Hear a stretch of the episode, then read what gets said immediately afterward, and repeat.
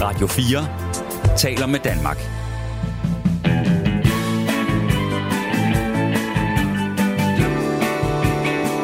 Velkommen til Only in America. Din værter er Frederik Dirks Gottlieb og Mirko Reimer Ester.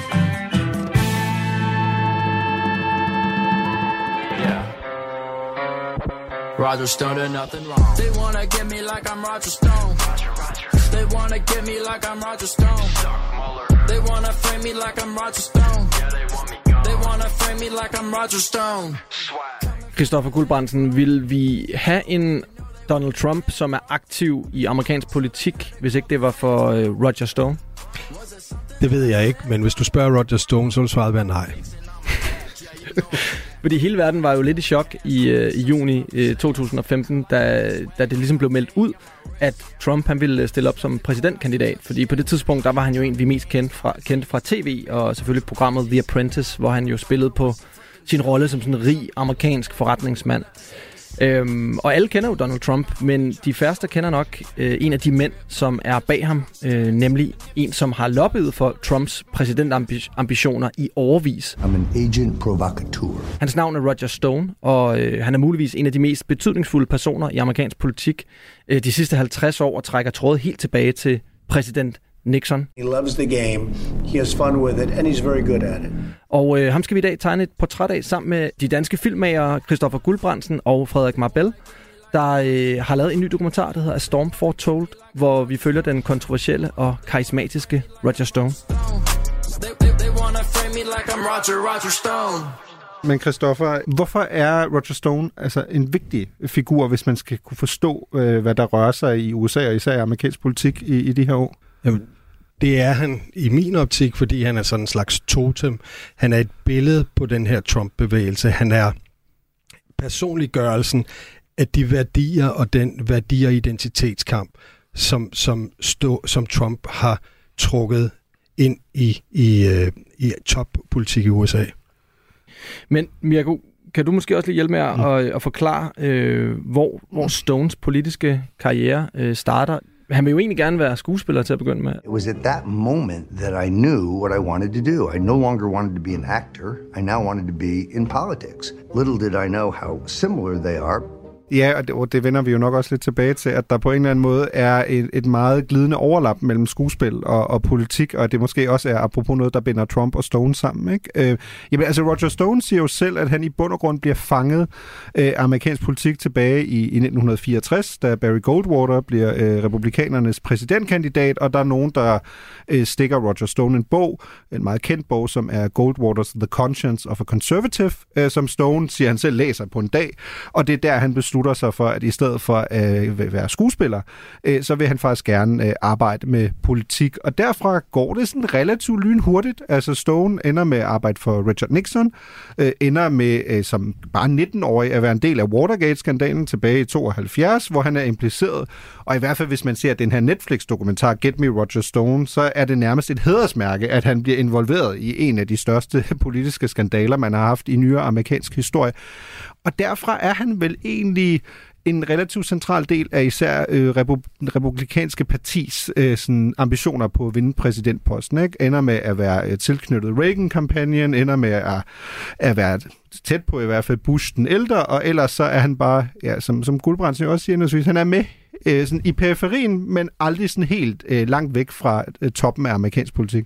Har det, tror I, det har... Altså, han er jo født i ilden på en eller anden måde, ikke? Altså, med i Watergate-skandalen som allerede 19-årig, og øh, allerede der tvunget til ligesom at tage, tage højde for hans eget brand, og hvad, han, hvad det kommer til at betyde for hans karriere. Altså, er det noget, tror du, man, der, der trækker tråd frem til den, han er i dag, at, at det starter på den måde for ham i politik?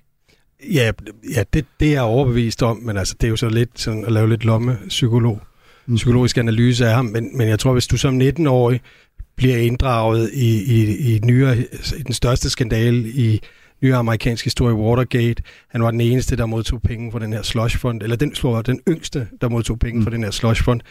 Ja, ja, han omfavnede det jo i en grad af, af, han trådte i karakter og fik en identitet og profil som en dirty trickster, og det var jo, altså, Han var fra ikke at have en identitet til at have en identitet.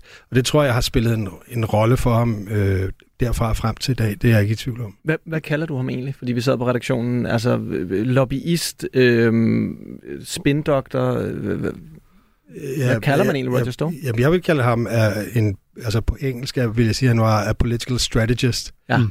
Uh, det er det, han kalder sig selv, og jeg synes, man selv har retten til at vælge, hvad man vil kalde mm. Ik- ikke en trickster? Nej, uh, det, det, det, det beklager det han sig tit over, at han bliver kaldt. Uh, men, men jeg tror ikke, han er så ked af det alligevel.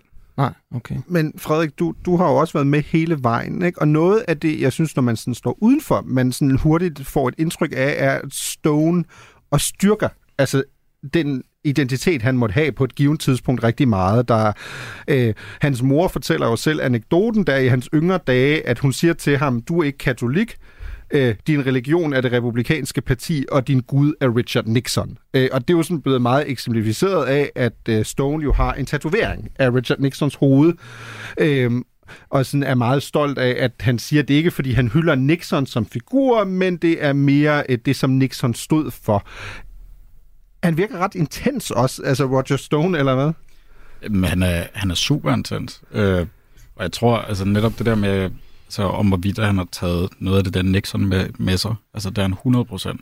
Han kan godt lide at blive hyldet som den her, hvad kan man sige, mørkets fyrste i amerikansk politik. Those who say I have no soul, those who say I have no principles, are losers. Det er en kæmpe stor del af hans identitet og hans brand at være den her, altså den farlige fyr.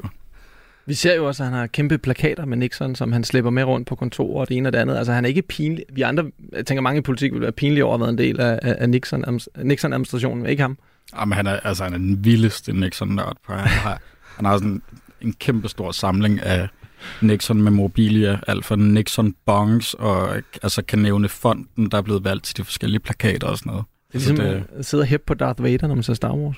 Men, men noget, der er, er karakteristisk for, for sådan hans øh, tilknytning til Nixon-æren, er også, at den er relativt apolitisk. Altså, Roger Stone er et politisk dyr og et magtmenneske. Og det er sådan set det, det handler om. Det, han beundrede ved Nixon, var hans skrupelløshed og sin overlevelsesevne. Hvis man begynder at tale Nixon og politik, Nixon var en af de første til at, at skubbe på med øh, krigen mod the war, the war on drugs. Mm-hmm.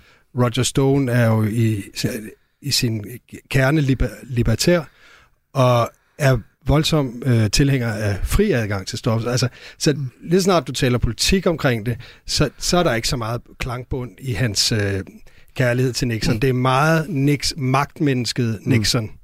Øh, det skrupelløse magtmenneske. Det, det, det, det, det, det, han tænder på. Men det er vel også en del af ironien, altså, som jeg synes også fremgår meget i, i jeres dokumentar, ikke? at Nixon og, og Stone, og vel også lidt Trump, har jo det til fælles, at på trods af, at de er definition af elite, så er de jo meget anti-elitære i deres mindset. Ikke? At Stone vil ikke være en del af eliten, og han hylder jo også Nixon for ikke at være en del af det. Ikke? At som Nixon jo meget berømt siger, der øh, øh, før Watergate, han siger, eh, I'm not a crook, I've earned everything I've got. Altså det er jo meget magtpålæggende for Nixon at ligesom at sige, jamen jeg er kommet til det her ved hårdt arbejde. Øh, og, og Stone er jo på en eller anden måde også sådan, født lidt ind i den tradition, eller hvad?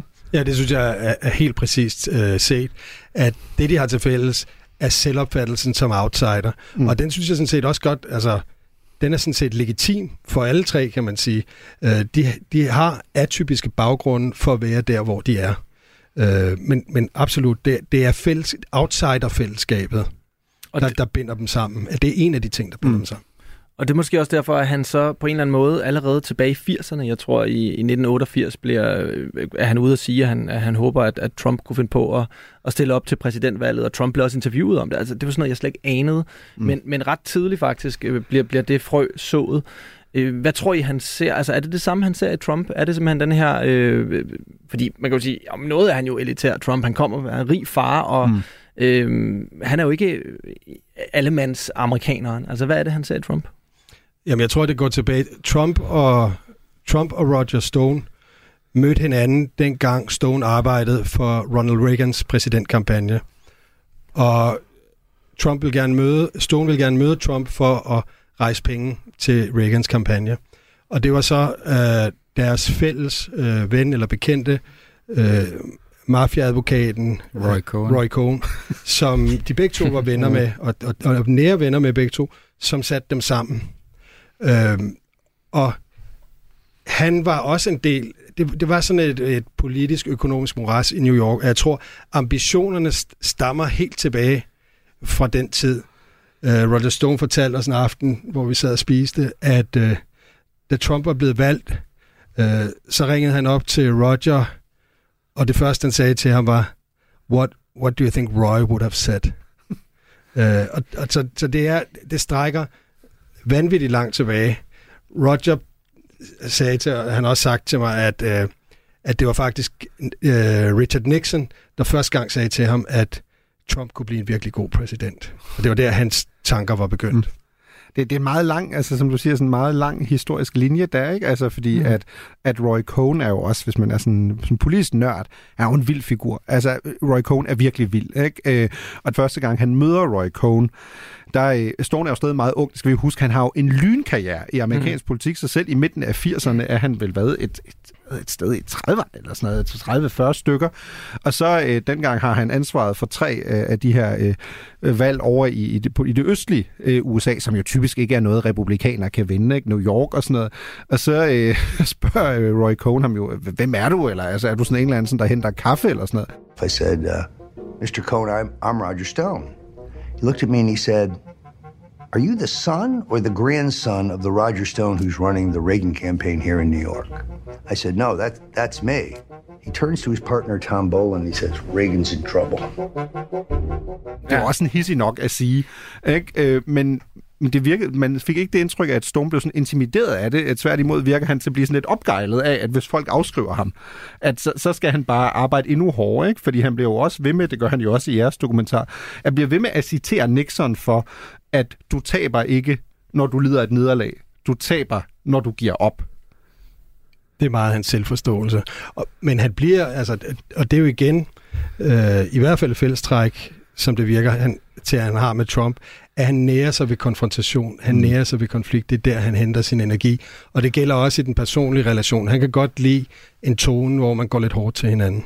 Ja, han går også øh, rimelig hårdt til jer flere gange, øh, og kalder dig for øh, altså, nazistsøn, og I kommer fra kommunistiske, socialistiske Danmark, og vi laver en dokumentar, som sikkert vil have ham ned med nakken. Og, altså, alt det her insinuerer han hele tiden. Altså, var, var det sådan en konstant ting, når I, I hang ud med ham? Ja, det var hele tiden. Altså, det, det var ligesom, det var jargonen, eller sådan. Ja, øh, ja. ja det, var, det var konstant. Men jeg tror, man skal ikke se det som andet, altså, jeg tror, vi så det meget som altså, god værkstedshumor, eller dårlig, afhængig mm. af perspektiv. Ja. Jeg er måske bevis på, at han kan lidt i virkeligheden. Det, det ved jeg, jeg, sådan tog jeg det. det kan være, det er helt forkert. altså, det, jeg tror i hvert fald, det der, når han siger, at han vil slå mig ihjel, mm. så skal man oversætte det til, at nu er jeg rigtig sur på dig. Du lytter til Only in America på Radio 4. Han bliver jo øh, persona non grata på et tidspunkt i amerikansk politik. Lige da karrieren går allerbedst. Han er, mm. han er ung, som du også var inde på, Mirko. Det kører bare af. Og så er der blandt andet en sag med nogle sexannoncer med ham og hans kone, som jeg tror stadig er hans kone i dag, ikke? Jo, jo. Ja. Og øhm, det er sådan en, en rigtig dårlig sag for ham, men det, det gør, at han fremadrettet bliver nødt til at sådan, operere mere i skyggerne. Som jeg forstår det. Kan man, kan man næsten sige, at det er øh, et plus for ham, at blive den her persona non grata, fordi det, det giver ham ligesom en, en anledning til at, at dyrke den der lidt mere øh, ekstreme, pers- mørke personlighed, som jo også øh, kommer til at smitte af på Trump senere hen. Det tror jeg ikke, man kan sige. Altså, den sag, den ramte ham, da han arbejdede. Jeg mener, det var for Bob Doles kampagne. Ja, det var i 96. Ja, hvor, hvor øh, Bob Dole var meget afhængig af de evangeliske stemmer. Så det at have en, en rådgiver, som øh, efter datidens forhold øh, øh, havde, blev afsløret i, i, i noget, man nok i dag ville synes var ret uskyldigt, at han var swinger med sin kone og indrykkede sådan nogle annoncer øh, for... Øh, de var selvfølgelig de er ret komiske, de der annoncer, og det mm. tror jeg også ramte ham lidt. Det resulterede i, at han dybest set blev drevet ud af Washington og ikke taget alvorligt.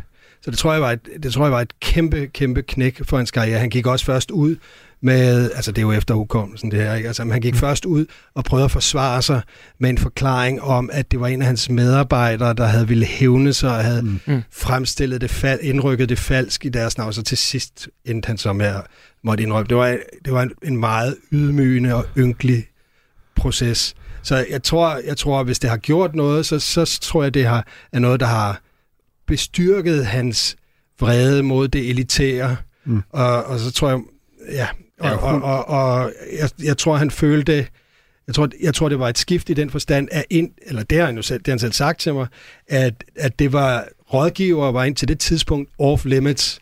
Mm. Altså der, der gik du ikke ind og rode i deres privatliv og brugte dem mod kandidaten, og det var noget nyt.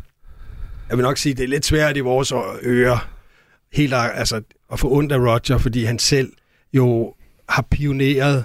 Hvor, hvad, hvad har man ikke gjort før? Hvordan kan vi blive lidt mere beskidte? Det har ligesom været hans pejlemærke, så, så ja, det, du skal ikke stemme mig til dommer over det, men altså, det, jeg tror bestemt ikke, det har været positivt. Jeg tror, det har været det er en kæmpe, kæmpe, øh, øh det var et kæmpe nederlag og slag for okay. ham. Ja. Og det, det, det smed 100% brænde på bålet til, altså i forhold til hans had til hele eliten, og mm. især mm. til Clintons. Ja. Så, men, så på den måde kan man sige, at det har i hvert fald været et afgørende øjeblik i forhold til, ja. hvem han er blevet til. Det var måske også lidt mere, lidt mere det, jeg mente i virkeligheden. Ikke, så, ikke, selvfølgelig var det en negativ ting for ham, men det er der, han har fundet noget, noget brændstof på en eller anden måde.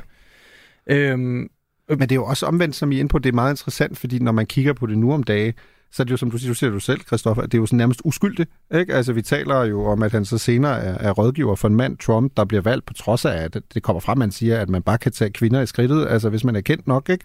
Og her har vi en rådgiver, der så, der så ender med jo at, at trække både kampagnen ned, og der kan man sige, altså Bob Dole var jo ikke, altså, meget kan man sige Bob Dole, men det var jo ikke sådan super sandsynligt, at han skulle slå Bill Clinton som siddende præsident i 96 lige meget hvad, så det var ikke det, der trak øh, Dole-kampagnen ned. Øhm, men nu står vi sådan kigger tilbage på det og tænker, okay, som du har set, det er måske mest klodset ikke, at indrykke de der annoncer. Det var heller ikke super svært at afkode, hvem det så var, der var på de billeder. Øh, så det var ikke så sådan, hvad kan man sige, så... Det var ikke så, så censureret og super eksplicite. Nej, Øh, og det er vel en eller anden ironi, fordi øh, Stone har jo også den der anekdote meget tidligt, at han jo fryder sig enormt meget over, da han går i folkeskolen.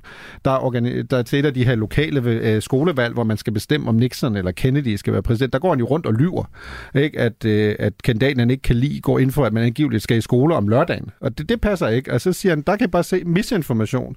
Det er faktisk lidt en gave. Det er faktisk meget nemt at, at sprede. Det er jo sådan, når man hører sådan noget nu om dagen, ret vildt at tænke tilbage på, ikke? at han jo han er jo åbenlyst højt begavet, altså tænker man, fordi han kan jo se ting, som andre ikke kan se. Øh, apropos øh, fidusen i Trump, ikke? der for mange var meget vulgær, men, men Stone ser Trump og tænker, at han har nok en appel til mange amerikanere.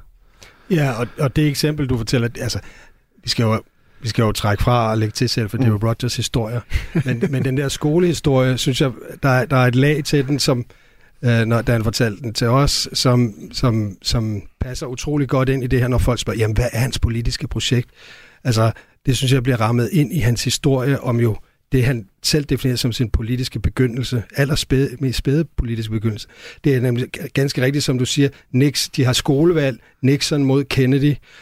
And I was for John F. Kennedy because my parents were Catholic, and I thought that although they were Republicans, they had a certain sympathy for Kennedy but also because Kennedy's hair was so much better than Nixon's hair. Kennedy har så flot hår. Ja, og det er, Roger er først og fremmest æstetiker, og dernæst ideolog. Nej, jeg ved ikke, om han overhovedet er ideolog. Han er magtmenneske og politisk. Mm.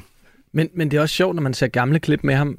Nu har han jo sjovt nok mere hår nu, end han havde en gang i slutningen af 80'erne og start 90'erne. Øh, men, men, men han havde næsten Donald Trump-hår, før Donald Trump havde, havde håret. Han har på et tidspunkt sådan en, en ret høj, gullig frisyr, hvor man tænker, det var da jo utroligt. På det her tidspunkt har Donald Trump relativt almindeligt brunt hår. Han, han har haft noget vildt hår gennem årene. øh, og så har han nok været lidt for tidligt ude med hårtransplantation ja. øh, inden teknologien helt var derhen, mm. hvor man kunne få et naturligt look. Øh, men det er jo også en del af hans karakter. Altså, jeg, jeg synes næsten, der er en... Altså, det passer jo ind i hans se, selviscenesættelse. Altså, han er, han er på godt og ondt en karikatur, men han er jo også en mand med en meget distinkt stil, mm. som også i sig selv er en fortælling. Mm. Det, det er jo også interessant. Men prøv at fortælle lidt mere om det, fordi det er jo noget af det, Frederik og jeg også virkelig har talt meget om inden, at det er jo så svært med sådan en som, som Roger Stone, der er mester i at manipulere, at sådan finde ud af, hvornår er, er, ser du mennesket, Roger Stone, hvornår ser du Stone, der spiller en rolle, fordi han ved, at den er opportun i en given situation. Det må jo også have været nogle overvejelser, I må have gjort jer hele vejen igennem øh, under optagelsen. Hvornår prøver han at narre os? Øh, mener han det her? Er det sagt i sjov? Jamen, du har fuldstændig ret, men, men det gælder jo næsten hele den der... Det gælder både Roger, det gælder også Donald Trump. Der er jo altid sådan et... Øh, at det her tongue-in-cheek, at det her med glimt mm. i øjet, det bliver sagt. Og, og ofte er det ikke, men så er det så pludselig bagefter, når det viser sig at være uhensigtsmæssigt, det man har sagt. Mm. Så, så den der dobbeltbundethed, den er der hele tiden. Øh, men derudover, så synes jeg, at han, han er meget egentlig, det du ser, det du får og det du ser, det er det, han er. Så han er faktisk meget oprigtig? Mm, yeah, det er nok, det er nok, okay. det er nok så meget sagt. Ja. Men hvis man ligesom øh, får kodet sig ind på hans kommunikation mm. og på hvem han er og hvordan han anskuer verden, så er det ret, så synes jeg ikke, han er svær at aflæse. Øh, han er meget... Øh, han, han spiller jo tit en rolle, men det er også den, han er. Altså, han, hans største frygt er kedsommeligheden og rutinen. Og det gælder ikke kun politik, det gælder i alle livets forhold. Altså, du tænker, at det han også bliver ved med at sige, det siger han jo også i jeres dokumentar, at det værste øh, er ikke, at folk taler om dig. Det værste er, at folk faktisk ikke taler om dig. The only thing I can think of worse than being talked about is not being talked about. Altså, ja. at du går i glemmebogen. Er det det, han er bange for, eller hvordan? Det tror jeg i høj grad, men, men, men det du siger er, minder mig om noget, og det er det der, når han spiller komedie, eller når han er helt i, i budskabsmode, så bliver han så kedelig og enkel at høre på. Altså de der Altså han har, han har jo lavet de her bøger, uh, Stones Rules for eksempel, hvor alle mm. de her bongmoer og slogans er mm. oplistet. Og, lige, og han har rigtig mange ramser, han har lært udenad. Men han er jo så også meget old school, så han går meget op i at have sådan en meget god... Øh, artiku- han artikulerer mm. ja. meget tydeligt og klart, og man kan høre, at han har sagt det 100 gange før. Det er et ret stort giveaway. Så det er meget, meget nemt, når mm. han er i det der. Og når han er vred og ærlig, så er man heller ikke i tvivl. Et af Nej. de store spørgsmål, når man ser filmen, det er jo selvfølgelig også, fordi man kender alt efterspillet, og det kommer vi til. Hvorfor han overhovedet tager jer til at være med? Øhm, altså, fordi han er strateg, ikke? Øhm, på den anden side er han så også æstetiker og vildt forfængelig, fornemmer man. Altså, er det strategen, eller er det æstetikeren, der har sagt ja til at være med i den her film? Fordi sådan rent politisk kan man godt undre sig over, at han tænker, at det er en god idé. Jeg tror, det er flere forskellige sider af Roger, der har sagt ja til at være med. Prøv at fortælle lidt mere om processen. Hvornår er de, I kommer ind? Fordi jeg tror, man jo også... Altså, der er jo den her Netflix-dokumentar, Get Me Roger Stone, den udkommer i 2017. Hvornår er det, I kommer ind i billedet?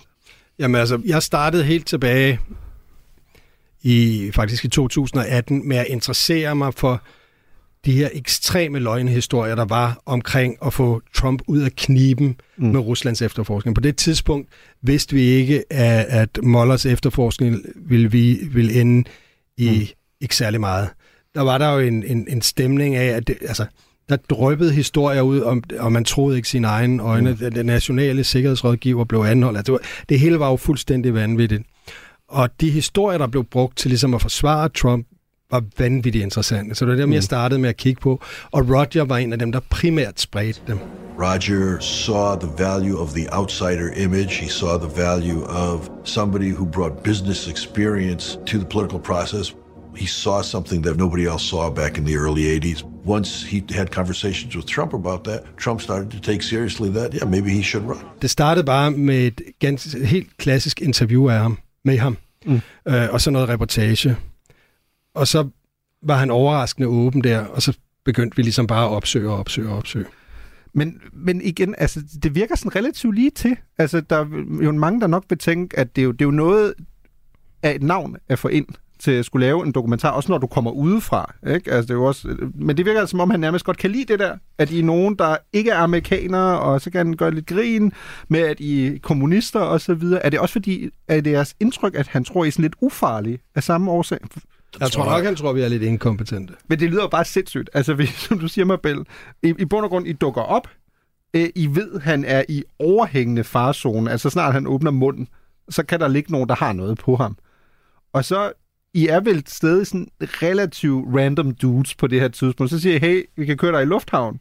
Mm. Og så taler han simpelthen over sig der, og så har I groft sagt sådan en, en pagt, der nu hedder, jamen vi har noget på dig, vi behøver ikke at sige det til dig, Roger, du ved det godt, lad os lige lave noget sammen. Man sidder jo ikke sådan og tænker topstrateg, altså når man Nej, hører det. det er, altså ikke fordi jeg skal... Men, men jeg, jeg kan godt følge ham. Jeg kan også have lidt den udfordring. Men det er klokken, det var klokken 5 om morgenen, mm. og han havde ikke noget transport. Vi var i Buffalo, og han ville hjem til Florida.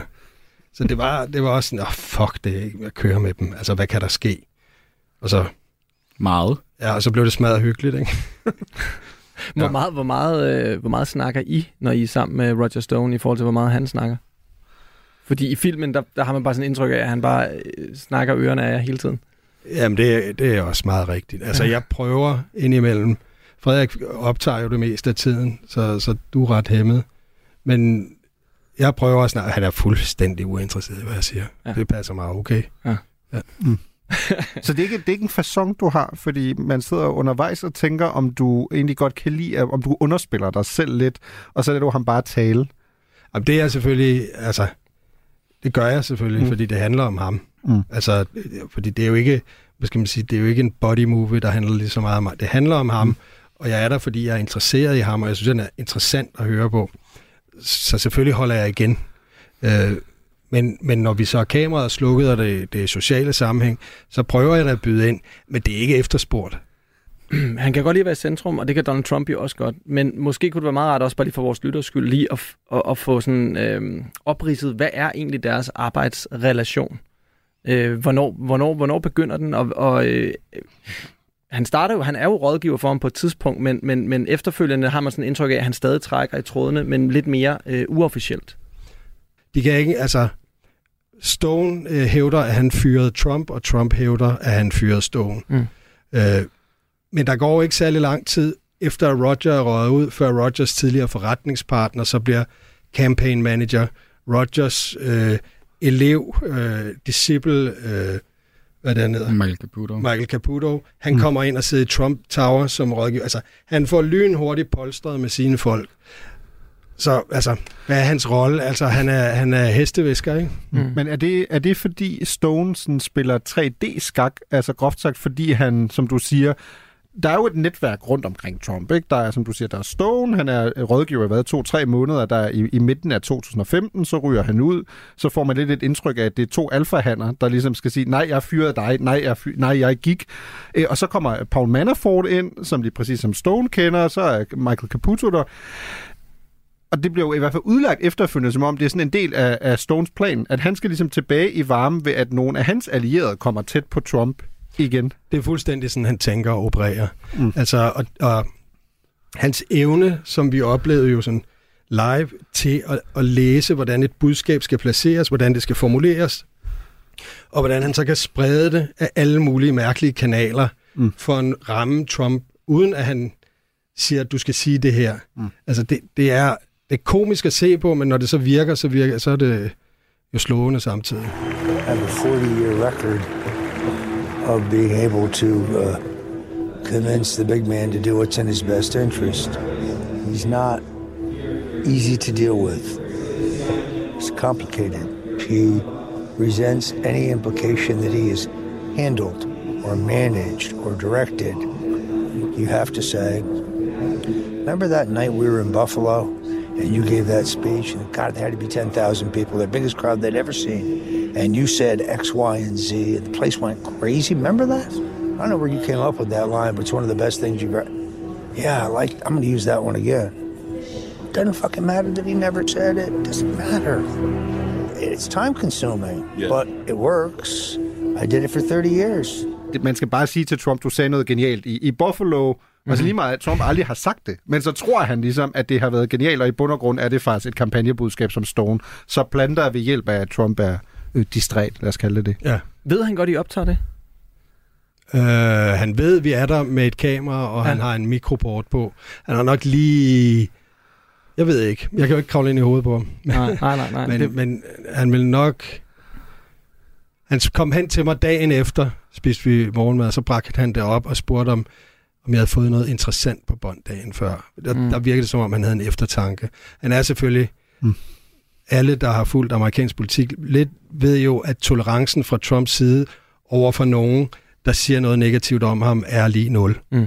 Øh, så, så det er- var han selvfølgelig meget opmærksom på. Altså når kameraet ikke kører, mm. så kalder han Trump alle mulige sjove ting. Altså det, en af dem, jeg virkelig godt, det er, han kalder ham Mr. Ungrateful, øh, som også siger noget om Rogers selvforståelse.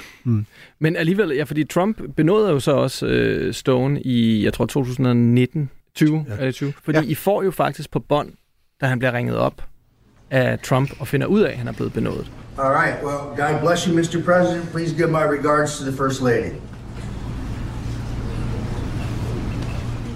Many, many thanks. Yep, thank you. You got it, Roger. That's it. You did it.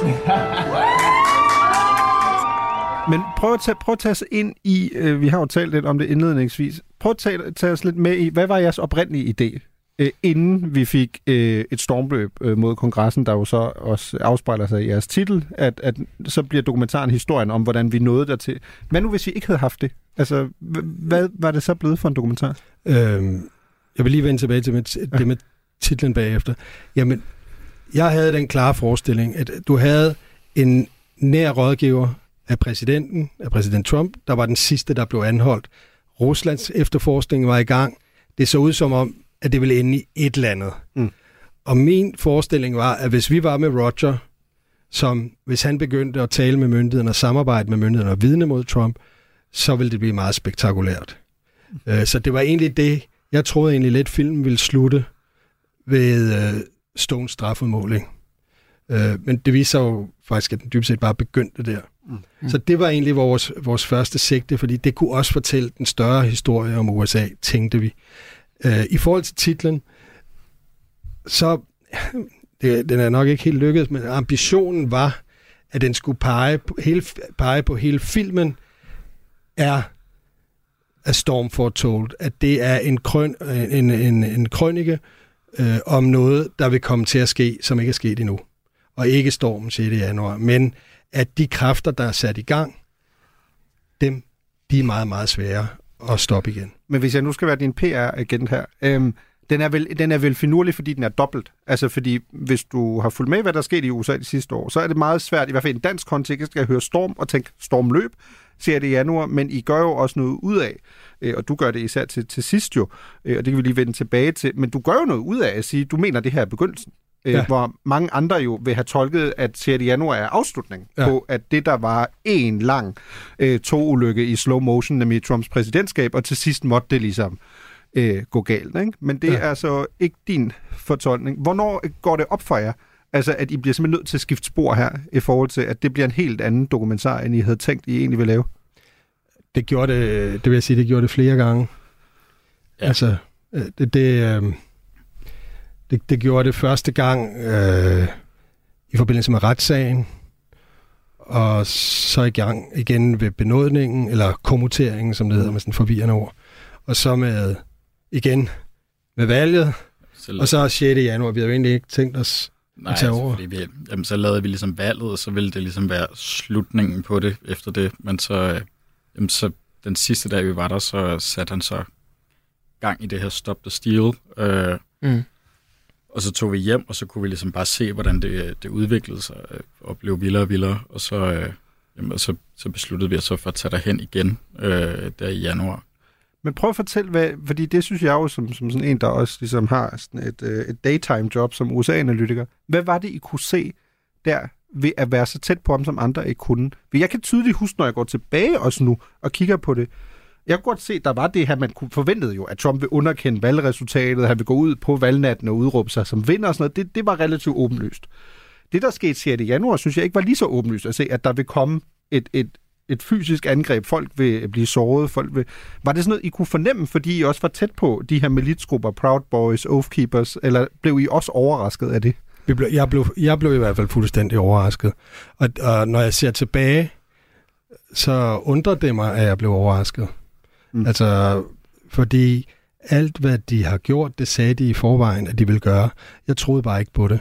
Altså, jeg troede, det var bravado og blær og, og, og pusten sig op.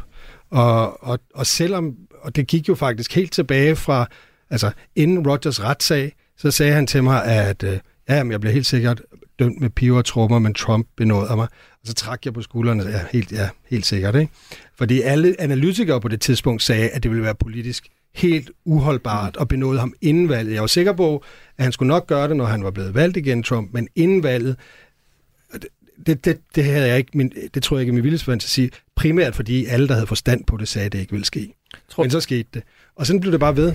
Altså, så jeg, egentlig burde vi jo have taget, begyndt at tage dem alvorligt, men, men selv 6. januar og 5. 5. januar, hvor vi gik rundt mellem de her øh, højere ekstreme aktivister, der sagde, at nu kommer revolutionen, og Trump fortsætter som præsident, så gav det mig ikke andet end et, et, et, et sådan mentalt skuldertræk. Jeg synes, det er meget sigende for sådan, altså hele Trumps præsidentperiode, det der med, at jamen, tingene er blevet kommunikeret helt vildt åbne, og hverken der ligesom sker mm. de her ting, som de åbent siger vil ske, at så jamen, ens grænser for, hvad, hvad er vildt at høre, de bliver hele tiden rykket, så når man hører de her ting, så tænker man, om det er bare sådan, man nu engang snakker, og så, øh, jamen, jamen, så, så, bliver man ligesom, så bliver man blind for, at det rent faktisk har, at der ligger, at der nogle gange ligger handling bag ved ordene, som så viser der 6. januar. Fordi de, de sagde jo over det hele, hele tiden, og hvad, hvad det var præcis, de ville gøre.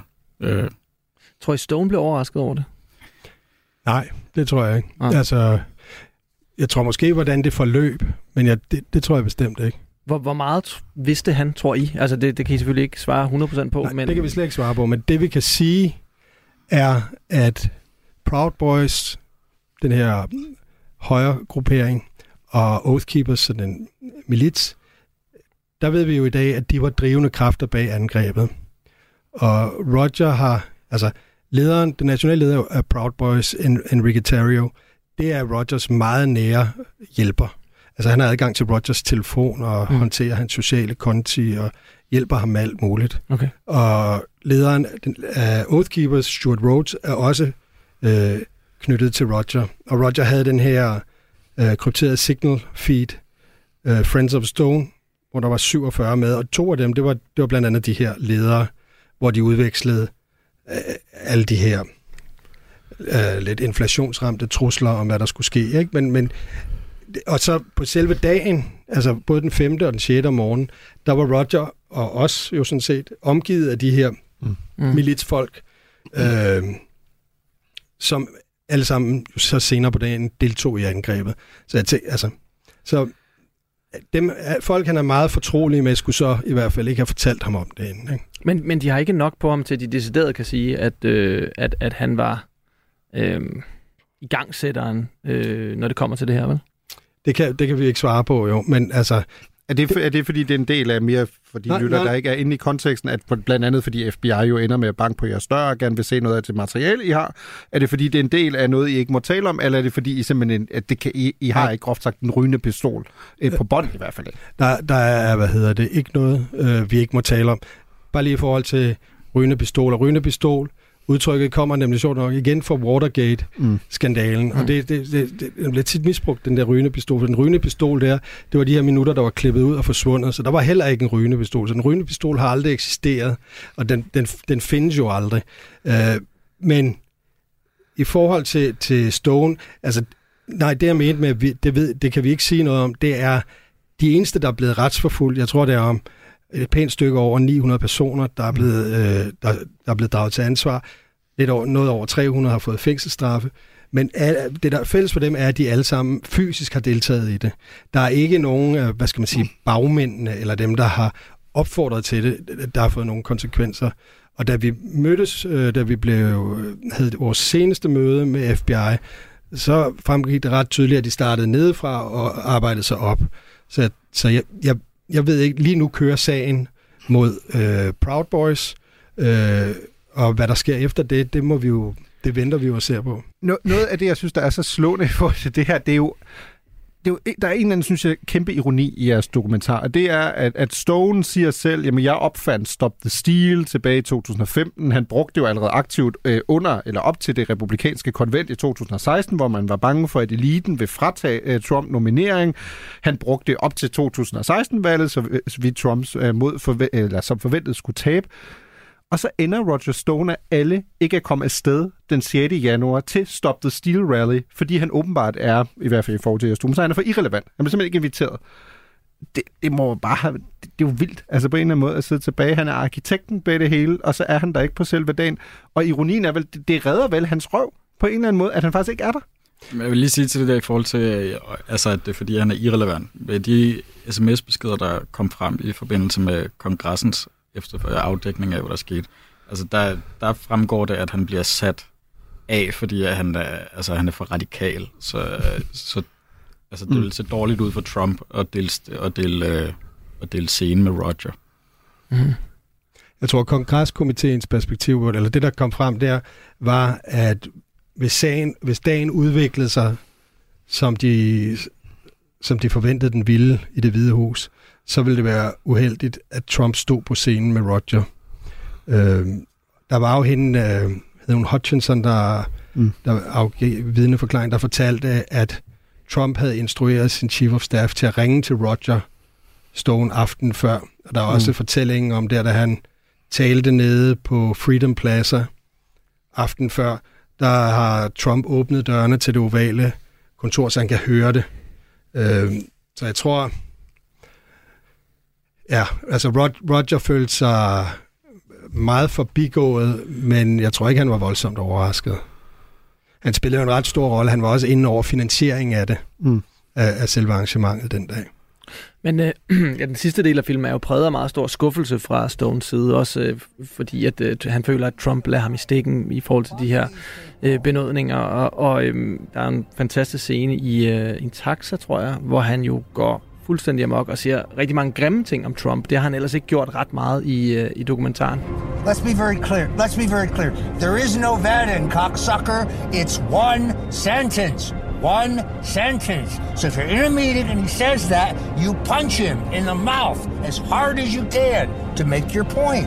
It's one sentence. We're not stupid. There is no paperwork, you cocksucker. He needs to be impeached. He needs to be denounced and impeached. The greatest single mistake in American history. Greatest single mistake. I'm done with this president. I'm support. I'm going to go public supporting impeachment. I have no choice. He's, as soon as I can. He's a disgrace. He needs to step down. He soiled his office. It's horrific. Horrific. Hvad er det for en tilstand, han er i her? Jamen, han føler sig forrådt. Altså, han oplever sig selv som den, der har, har sat gang i Stop the Steal-bevægelsen, mm. og, og, og øh, har spillet en enorm rolle i, i den proces. Og han er oprigtigt meget, meget bekymret for at blive anholdt på det her tidspunkt. Han er så godt som sikker på, at han er på vej i fængsel. Og så skriver han til Trump den her idé til, hvordan han kan udstede preemptive pardons, men han gør også alt muligt andet, som vi ikke havde plads til i filmen, for at få den her benådning. Og Trump er millimeter fra at gøre det, indtil han bliver overbevist af sin rådgiver om ikke at gøre det. Mm.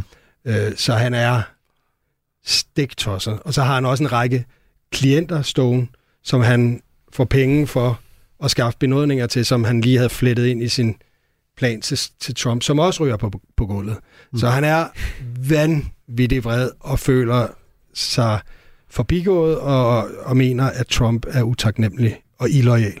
Det er nogle vilde ansigts, øh, altså en vild mimik, han har i de her scener her, som, som I får fanget. Jeg ved ikke, om det er dig, Frederik, der sidder og zoomer helt ind på ham der, men hans mund kører, han sådan snej, det er som om, han har en, en indre monolog, der kører, eller et eller andet. Han, han ser næsten sådan lidt, lidt, lidt vanvittig ud her i de her optagelser. Jamen, han er meget, altså når han får det der, når han er meget vred, så, så bliver han, ja, som, som man kan se, ja. helt utrolig ekspressiv. Ja.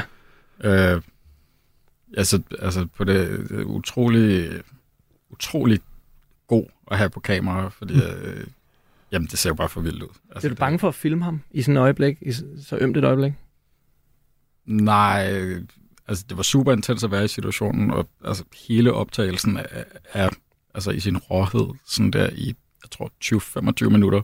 Så det var, altså, det blev ligesom så langt, så det var, altså, det blev sådan, det blev ukomfortabelt at sidde i, fordi at, jamen, vi sidder jo i en, i en bil, Ja. Eller sådan, det er meget tæt. Man kan ikke, der er ikke nogen, der kan komme væk. Så jeg Nej. tror, at alle har syntes, at det var super nederen.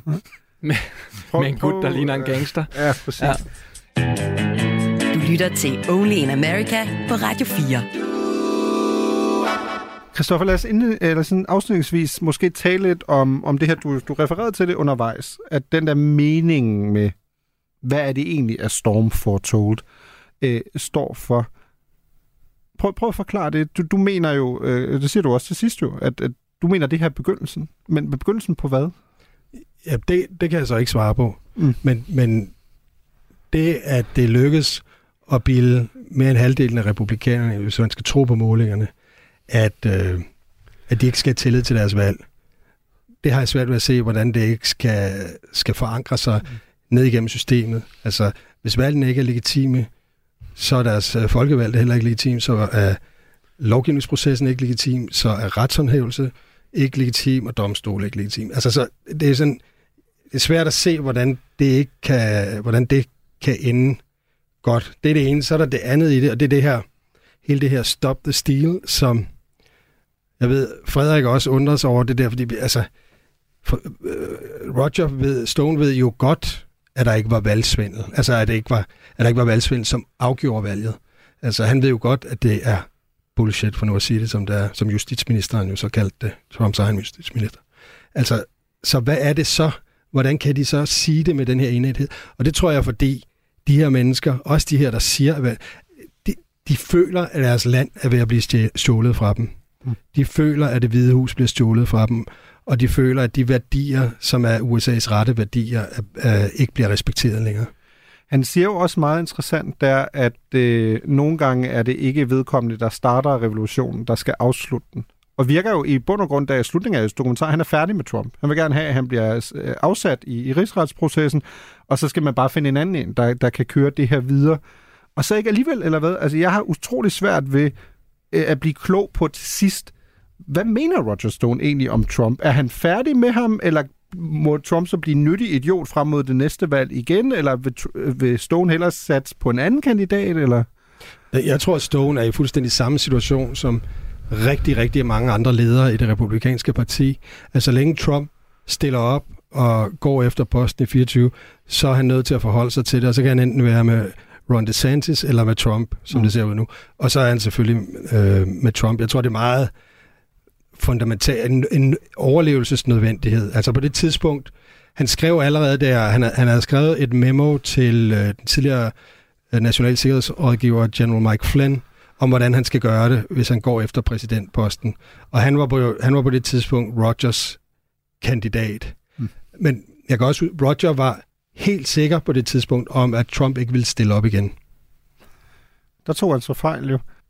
Føler I egentlig, at I blev, altså var I venner med uh, Roger Stone i den periode, I optog filmen? For mit vedkommende, nej, absolut ikke. Øh, og og det, sådan så han mig heller ikke. Øh, han så, og der vil jeg tage Frederik som gissel også, han er jo topprofessionel i sin håndtering af medier, så jeg tror, vi vil snyde os selv, hvis vi, hvis vi bilder os det ind. Man kan godt føle det, ikke? Fordi han, han, han er jo ret sådan, han er virkelig charmerende. På sin egen mærkelige måde. Jo, han har også sine mindre heldige stunder. Okay. Jeg vil sige, altså når man optager over så lang tid, så altså, man når selvfølgelig at opbygge en eller anden form for relation. Mm. Jeg har også, altså jeg fik min, øh, lige op til hans retssag, der var, jeg, der var jeg hjemme, fordi at min øh, kæreste skulle føde vores datter. Og øh, da han så øh, hørte det fra Christoffer, så ringede han og ønskede mig tillykke og, op, øh, og foreslå, at jeg skulle opkalde hende efter ham. Hun skulle hedde Regina. Øh, det hedder hun så ikke. Men, Nej. øh, men det der, altså, så, så havde vi lige sådan en hyggestund, hvor vi, øh, fordi han også lige var blevet bedstefar, så, så udvekslede vi lidt babybilleder på sms. Eller sådan, så der, Nå, men, jamen, det er også der, der er jo en relation, fordi man lærer hinanden at kende til en vis grad. Ja. Eller sådan, øh, Ja, og- ikke undgå. Og Christoffer, da du, du falder jo også om i filmen på et tidspunkt i et meget dramatisk øjeblik. Øhm, der kan man jo også mærke de sms'er, han så skriver til dig. Han har lidt dårlig samvittighed, fordi det kommer jo blandt andet kølvandet på, at han er ved at dumpe jer, og pludselig ikke svarer på jeres beskeder og snakker med et andet filmhold, som, som mister interessen for ham igen, og så er han tilbage til jer igen. Altså ser man lige nogle lidt fli og lidt menneskelighed der, da han, da han sms'er, sms'er dig? Det er i hvert fald det, der er intentionen med at tage det med. Mm. Det er, at vi har, vi har set et portræt af en, af en kyniker øh, i filmen indtil det punkt. og så krakelerer billedet af kynikeren, og så træder der på en eller anden måde et menneske frem. Mm. Øh, og det er det, der er intentionen med at have det med, for at undgå den her, altså bare have sådan en flad fremstilling af ham. Må, må jeg spørge, du må sige nej, hvis det er for personligt, men er der en, er der en forbindelse mellem, at, at du får det dårligt, og det, at din jeres film hænger i en tynd tråd? Øh, det kan jeg jo ikke, det kan jeg ikke selv svare på. Okay. Øh, jeg fandt aldrig, øh, lægerne fandt aldrig ud af, hvorfor det skete. Okay. Øh, Altså, det var, ja, det var øh, en, en hård periode, så der var helt enormt pres. Øh, jeg tror, hvis jeg skal gætte mig til det, jeg tror, at det havde en indflydelse. Men Stone ja. laver jo i hvert fald den forbindelse i de sms'er, Det må man I, I sige. offentliggør, ikke? At han jo nærmest direkte siger, åh oh, nej, det er fordi, I tror, at... Han mener også, at han har indflydelse på alting, jo ikke? Ja, jo, jo, men han siger jo direkte, at du, du siger jo ligesom til, til øh, Kirsten Davis, at øh, jeg vil prøve at høre, øh, altså det her er ligesom lidt vores livsprojekt. Altså vi har investeret det hele i det, og nu lige pludselig vil han, vil han dumpe os, ikke? Øhm, jeg kunne godt tænke mig også en afslutningsvis at høre, er I stadig på talefod med Roger Stone? Altså, jeg tror, jeg ville klart være på talefod med ham. Men altså, det sidste, jeg har hørt fra ham, var fra hans advokat, hvor han skrev noget med, at, at, at øh, vi skulle ikke offentliggøre noget som helst nogensinde. Og så har, jeg set en masse opslag på, på nettet, hvor han ikke virker sådan så positivt, begejstret. positivt indstillet over for os. Altså, han kalder os alle mulige forfærdelige ting. Hvad havde han regnet med? Altså, hvad havde han regnet med, der kom ud for en film? Han sagde meget tidligt i forløbet, at hvis den kun var 60% negativ, så ville han blive super glad. Øh, så altså, han har i hvert fald regnet med, at den ville blive 60% negativ. Og så havde han tænkt, at resten ville være, at man trods alt fik et indtryk af, at han var super dygtig og super charmerende og havde flot hår og store muskler. Jeg ved ikke, jeg, altså man ved jo ikke, hvad folk tænker. Mm. Altså, ja, ja, ja, altså, og det er svært, det er jo i forvejen svært at kravle ind i hovedet på andre mennesker. Roger Stone er next level svært, vil jeg sige. Mm. Han er jo sagsøgt der for, for ret mange... Han har øh, troet med det, vil jeg lige Okay, understrege. han har troet, han er ikke officielt sagsøgt. Nej, for Nej. min- Så I har ikke sat huset til salg? Jeg Øh, vil og så sige, at det er også et, et meget... øh, Det er ikke et særlig, en særlig god baggrund for et søgsmål, i og med, at han påstår, at det er fordi, at vi har produ- at alle klippene i filmen er deepfakes, produceret af den dansk socialistiske stat. Mm. Ja, vi er, vi er aflønnet af PET, ifølge ham. Ja, og det, det vil jeg bare sige til lytterne derude, at det passer ikke. Nej, man, kan, man kan sige, Glad for, at du lige fast, fastslår det. Han kører det der, du ved, jeg tror i USA, han, han, jeg tror han laver sådan en oversættelse til FBI, fordi derovre, der kan du på den yderste højrefløj bilde alle ind, at FBI står bag det ene og det andet og det Mm. tredje. Mm. Og så tror jeg, han har tænkt, PT, det er vores akronym for det samme, så hvis jeg siger det. De danske feds. Men Ja. er, er der nogen, fordi jeg, jeg har hørt jer sige, at han selv har sagt, at når filmen kommer ud, så kunne han godt finde på at gå ud og give den rigtig dårlig omtale, fordi så vil den formentlig blive nomineret til en Oscar. Fordi øh, folk, der beskæftiger sig med, med, med, med det miljø, ikke kan lide nogen som ham. Er der en chance for, at det her det alt sammen er bare ham, der prøver at skabe mere opmærksomhed på filmen med det her søgsmål? Nej. han har også blokeret mig på Twitter. Okay. Okay, men på, på en måde er det jo foretold her også, fordi det var det, han sagde, han ville gøre. Ja, han har ikke blokeret Frederik, som jeg synes er lidt Nå, mærkeligt. okay. Nej, Er det er, er du lidt misundelig? jeg synes i hvert fald, det er pudsigt. Men altså, nu må vi se. Det, ja, ja. Ja, det bliver spændende at følge ja. i hvert fald. Øh, Christoffer Guldbrandsen og, øh, og Frederik Marbel, tusind tak, fordi I, I ville komme her i dag. Du lytter til Radio 4. Mirko, har Trump en chance for at blive genvalgt? Ja, ja, selvfølgelig. Altså, jeg, jeg bliver ved med at sige, at, øh, at der er jo større sandsynlighed for, at han er præsident i øh, januar 2025, end han sidder i fængsel. Øh, jeg, jeg ved ikke... Øh, hvad, hvad tænker I med, med Roger Stone? Øh, sidder han i fængsel? Altså om to år? Tror I det? Eller... Nej, det tror jeg ikke. Men, men baseret på mit dårlige knæ. Altså, der er jo ingen af os, der aner, hvordan de her ting spiller ud, og det er jo tydeligvis, at der er et mærkeligt samsurium af politik og jura og politiarbejde, som er mere spejret, end nogen af os formodentlig nogensinde finder ud af. Hvis Tror du, kan du få lukket ham med på en dokumentar mere, øh, Frederik? Det er jo kun øh, Christoffer, der er i kridthuset. Øh, jeg, jeg tror, det vil være meget svært. Hvis nu I skal være Men helt ærlige. Nej, undskyld. Nej, nej, men det, det, altså, man skulle tro, at den her film i sig selv var en umulighed. Så, så nej, tydeligvis ikke noget, der er umuligt. Og øh, det er selvfølgelig er Storm Foretold. Jeg, jeg kan ikke give den nok, øh, altså, altså stor nok anbefaling. Det var simpelthen både en ekstremt underholdende og ekstremt oplysende film, så den, den skal I godt nok være, være stolt af. Tak. Jo, og ikke mindst, tror jeg, skræmmende. Øh, Det, det, det er jo også et perspektiv her, at, at det jo ja, USA på mange måder er ofte underholdende og skræmmende på samme tid. Det, det er det jo også her, ikke? Altså, skal med at være afstumpet for ikke at se det der og tænke, okay, det ser ikke helt godt ud. Hvis nu vi skal være helt ærlige, alle tre, er der så en lille drama queen nede i maven på jer, der håber, at Trump han bliver øh, genvalgt, og måske endda med, med Roger Stone sådan på, på sidelinjen? Jeg vil ønske, at jeg kunne svare klart nej. Mm. Men, men ja. Men ja. Men at nej, for, for, for mine børns skyld og for jordens skyld, nej, så må jeg lige tage mig sammen og, og, og finde min underholdning et andet sted end i det ovale kontor med en eller anden, der har sin pølsefinger på den røde knap. Jeg tror, Mabel vil, vil ikke svare, tror jeg. Han, han trækker lidt på det. Jeg er 100% enig. Altså, af alle gode grunde, så håber jeg ikke, at han bliver genvalgt. Øh, Det vil også lige gøre helt, altså det er jeg også, vil jeg sige. Ja, det og tror det jeg- er slet, det jeg ikke, godt, det er slet ikke politisk, det er rent mm. sikkerhedsmæssigt. Ja. Ja, altså, jeg er bare nødt til at være helt ærlig. Altså, der er mindre sandsynlighed for, at jeg er arbejdsløs om to år, hvis, hvis Trump er præsident. Ikke? Altså, det, der må jeg jo bare sige, at øh, der, Trump er jo øh, desværre også god underholdning. Ikke? Øh, eller, eller som Roger Stone så fint sagde, at øh, politics is show business for ugly people. Ikke? så på din vegne, så håber jeg, at han bliver genvalgt. Men kun på mine, ja. Mirko Rammer Alsted, tusind tak for i dag. Selv tak, Frederik.